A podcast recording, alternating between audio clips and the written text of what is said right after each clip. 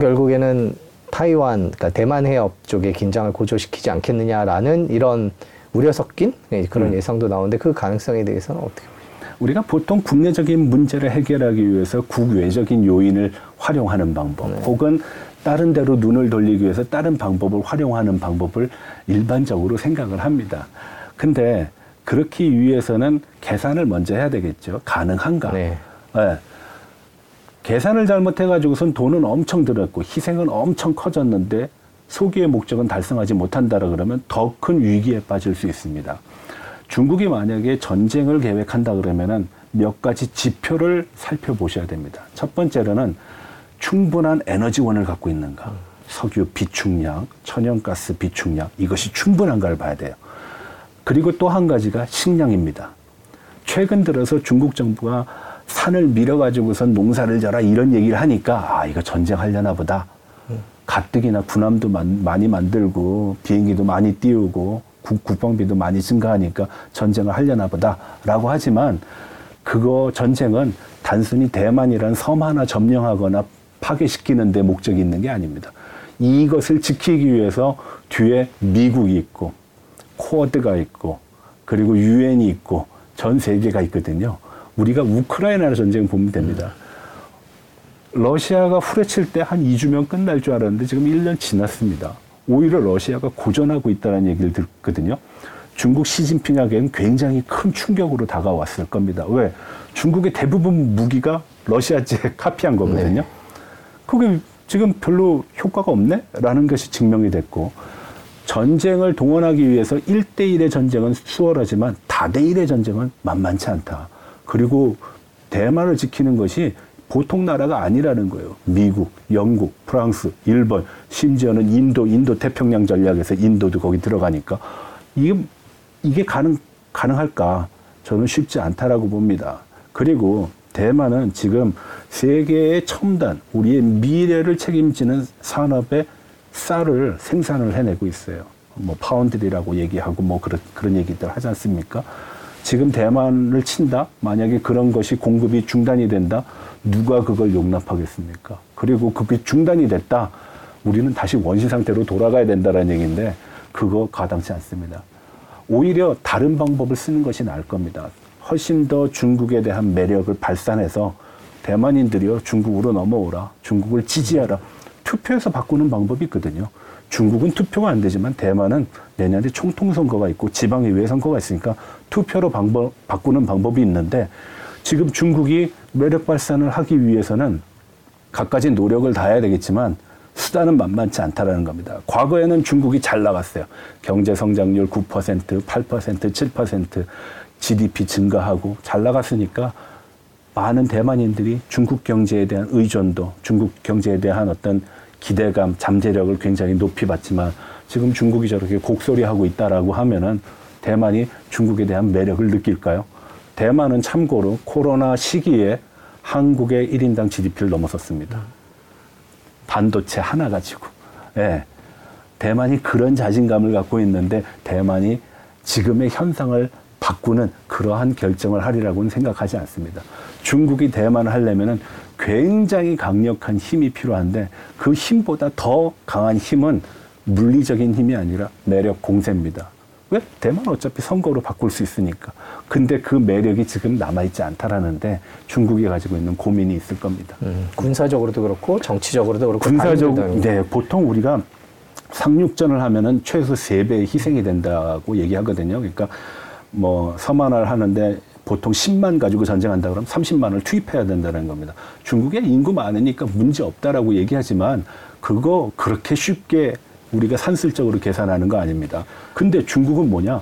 인구가 줄어들면은 생산력이 감소하기 때문에 1등 국가가 될 수 없어요. 중국이 얘기하는 1등 국가는 미국에 견주는 국가입니다. 그래서 한때 시진핑이 뭐라고 얘기했습니까? 2030년 우리가 미국 앞질른다.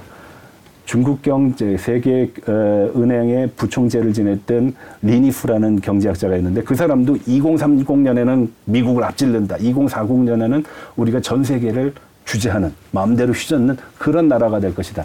그거 인구 많았을 때 경제 발전 계속했을 때 그리고 사람들의 생활의 질이 공통적으로 높아졌을 때 가능한 얘기입니다. 예. 자, 그런 측면에서 보면 미국은 왜 강하고 위대하냐? 미국은 에너지를 의존하지 않아요. 자국에서 다 나요. 우리가 미국 쌀 먹고 미국 쇠고기 먹지 않습니까? 전 세계가 미국 소고기 먹습니다. 미국은 식량을 자급자족하는 나라입니다. 전쟁을 수행하는 데 있어서 두 가지 에너지와 식량을 자급자족하지 못하는 나라는 장기전을 수행할 수가 없습니다. 미국은 그거를 전 세계에서 유일하게 갖춘 나라예요. 그러니까 미국은 전쟁이 두렵지 않습니다. 그러니까 미국이 매일 하는 그거 있죠. 화이팅 투나잇. 오늘 저녁이라도 싸울 수 있다. 아예 아무 나라나 싸울 수 있는 게 아니에요. 예. 자, 그러면은 몇 가지 요즘 미국이 중국을 후려친 얘기를 잠깐 뭐 곁다리로 이제 설명을 드리겠습니다. 첫 번째 블링컨이 갔죠.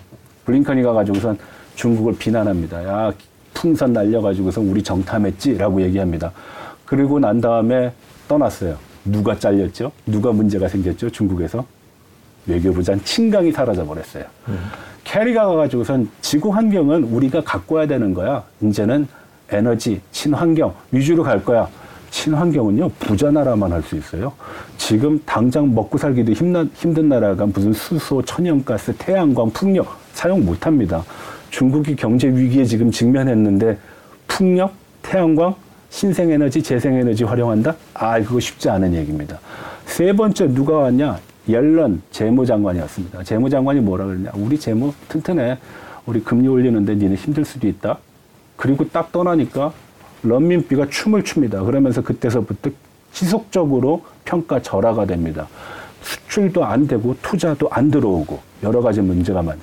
요번에 상무장관이 갔거든요. 상무장관이 갔을 때 많은 언론은 뭐라고 얘기했냐면은 아 미국이 올리브 가지를 던진다. 네. 이제 평화의 무드가 좀 조성되나 보다. 교류를 할 건가 보지. 그래. 디커플링이 아니라 디리스킹을 한다라고 생각을 했는데 가고 나서 뭐라고 얘기합니까? 상무장관이 우리 니네 후레치를 매 많거든. 까불면은 맞아. 어, 뭐부터 맞을래? 라고 얘기합니다. 뭐부터 맞을래? 한번 얘기 들어볼까요? 환율 가지고 때릴 수 있습니다. 전 세계 미국의 가장 큰 힘은 군사력도 있지만 금융의 힘, 네. 과학 기술의 힘, 세계인을 유치하는 힘, 그리고 엄청나게 강한 달러의 힘이 있습니다. 그걸로 중국 때리겠다는 겁니다. 수단은 너무나 많아요. 그럼 중국이 지금 할 수 있는 건 뭐죠? 별로 없어요. 그래서 친구를 많이 새기고 있습니다. 중국이. 브릭스라고 맨 처음에 네 나라로 시작했다가 다섯 나라, 요번에 여섯 개 나라를 신입 회원으로 받아들여서 11개국이 됐어요. 그리고 그 나라들에 또 돈을 많이 줬거든요. 일대일로 같이 협력하자. 근데 그 나라의 면면을 보니까 부도 직전의 국가가 대부분이에요. 아르헨티나. 예, 그런 나라들이거든요. 그 중에 중국과 성격이 다른 나라도 있어요. 인도 같은 나라. 예, 그건 뭘 의미하냐? 중국이 세계를 끌고 나가기 위해서는 근사한 친구들이 필요한데 그 주변에는 근사한 친구들이 아직 없다. 예. 그런 측면에서 보면은 미국의 동맹, 뭐 우방 국가로 조성된 나라들의 면면을 한번 보겠습니다. Five Eyes라 그러는데 거기 Five Eyes 보게 되면은 카나다, 뭐 뉴질랜드, 뭐 음, 영국 이런 나라들 잘 사는 나라예요. 쿼드, 호주, 미국, 어, 뭐, 일본, 인도. 인도는 뜨는 태양이죠. 예, 또 괜찮아요. 거기 한국도 지금, 어, 음, 좀 이렇게, 뭐, 이렇게 맛을 보고 있죠. 예. 그런 걸 보게 되면은 미국의 주변은 강자들이 서 있고 중국의 주변에는 약자들의 병든 자들이 서 있는 거예요. 모르긴 해도 앞으로의 경제는 지정학적인 요인, 정치 외교적인 요인을 감안하지 않으면은 크게 혼이 날 수 있는 상황이 도래할 거라고 저는 봅니다. 대표적인 몇 나라가 있습니다. 온두라스, 니카라가 미국의 뒷정원에 있는데 미국을 버렸어요. 그런 나라들이 지금 부자가 될 수 있을까요?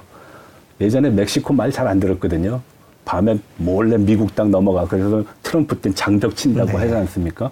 근데 지금 대미 수출 1위국이 멕시코예요. 버는 돈은 달러입니다. 지금같이 달러가 비쌀 때 달러 버는 건 괜찮죠. 예. 미국 버리지 않죠. 예. 그런 걸 보게 되면은 정치적인 요인을 우리가 좀 더 감안을 해야 된다. 경제적인 요인 중요합니다. 근데 경제 수치 뒤에는 정치가 훨씬 더 크게 조정을 하거나 영향을 미치고 있기 때문에 그런 정치적인 요인을 좀 살펴볼 필요가 있다라고 봅니다.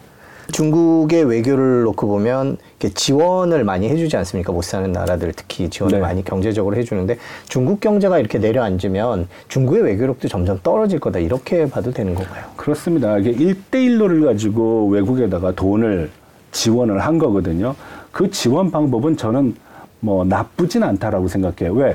외화가 그만큼 들어오면은 인플레이션이 조장될 수 있기 때문에 그 돈을 돌려가지고선 투자를 하는 거라고 생각하면 괜찮은데 투자 대상국이 경제 성장을 해서 그 돈을 갚으면은 문제가 안 됩니다. 그걸 잘한 나라가 일본이에요.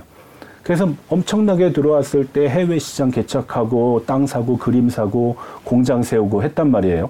근데 위기가 딱 거품이 꺼지고 난 다음에 그래도 외국으로부터 배당도 받고 돈이 들어오니까 그 30년이라는 불경기를 일본은 견딜 수 있었어요. 근데 중국은 지금 어떤 나라에 돈을 꿔주고 있느냐? 가난한 나라. 그리고 돈을 꿔주고 자기가 다시 거기서 단물을 빨아먹습니다. 그래서 아 우리 돈 못 갚겠는데 그럼 한국 100년 조차 해야지. 도로 이거 우리가 써야지. 창고 우리가 써야지 합니다. 그렇게 되면은 그것이 긍정적인 재생산이 아니고 악순환이 연속이 되는 거가 되기 때문에 매몰 비용으로 작용하는 거예요. 그래서 매년 중국이 중국 아프리카 포럼이라는 거를 한 번은 중국에서 한 번은 아프리카에서 하거든요. 그때 시진핑 앞에 아프리카 대통령들이 정상들이 줄을 쫙 씁니다. 시진핑이 고와서 쓰는 게 아니에요. 빚 갚아야 되는데 빚 갚을 능력이 안 돼요. 탕감해 주세요. 그럼 시진핑은 어 100억 불 탕감, 3년 유예 뭐 이런 식으로 해줍니다. 아 폼은 나죠. 쭉 줄 서니까 약간 뭐 아련 받는 거니까 폼은 나지만 그 빌려준 돈은 매몰 비용이 됩니다. 경제 성장에 도움이 안 되는 겁니다. 중국이 일대일로 사업하면서 가장 큰 문제는 뭐냐? 빌려준 나라들의 형편이 그 정도 수준이라는 거예요. 앞으로도 중국의 친구들은 더 적어질 가능성이 있는 건가요? 중국의? 친구들은 적어지지 않을 겁니다. 왜냐하면 돈을 많이 빌려왔으니까 그 대신 돈을 안 갚는 친구들이 많아질 거다. 예. 근데 뭐 와가지고선 그런 얘기 하겠죠. 대신 바나나 갖고 가라. 어, 대신 우리나라에 있는 뭐, 뭐, 뭐 물고기 잡아가라. 이런 얘기는 할 수 있을지 몰라도 그- 그래서 이제 자원 외교라는 얘기를 쓰는데 글쎄요. 어, 자원은 항상 가난한 나라들한테는 어, 악으로 작용하는 경우가 많거든요. 예, 그래서 좀 더 두고 볼 일이지만 분명한 거는 중국의 친구들은 정상적인 국가는 별로 없다. 그리고 대부분은 상당히 열악한 조건에 있고 그리고 세 번째는 돌변할 수 있는 국가들이 많다라는 겁니다. 누가 좀 더 주겠다. 그럼 그쪽으로 갑니다. 폴리네시아에 있는 국가들이 그랬죠. 계속 단, 중국이랑 수교를 하고 대만하고 단교를 합니다. 대만이 돈 들고 와서 야, 수교할 나라 그랬더니 또 다시 중국이랑 단교하고 대만으로 갑니다. 예, 그런 나라들의 특징이 있어요. 예, 그래서 어, 그걸 현상적으로 계속 유지를 하고 관리를 하기 위해서는 일단 잘 살아야죠. 그리고 끊임없는 매력, 경제적인 매력, 군사적인 매력, 학문적인 매력, 그런 매력 발산을 해야 되는데 중국은 지금 그 매력이 부침이 좀 심한 거죠. 경제적인 것도 부침이 심하고 어, 어떤 문화적인 매력도 오르락 내리락 오르락 내리락 하면서 갈팡질팡하고 있는 그런 모습들이 나타나고 있다고 봅니다. 우리나라 얘기를 조금 여쭤볼게요. 그 우리나라 대중국 수출 얘기도 나오고요. 음. 뭐 그러면서 이제 중국 경제 얘기 많이 같이 섞여서 나오는데 어떤 영향을 받을 거라고 보세요? 우리나라는 어, 물론 영향은 있습니다. 왜냐하면 중국에 대한 의존도가 높지 않습니까? 우리가 한동안 제일 많았을 때는 한 25% 가까이 있었고 홍콩까지 포함하면 30%가 넘습니다. 근데 어, 저는 그렇습니다.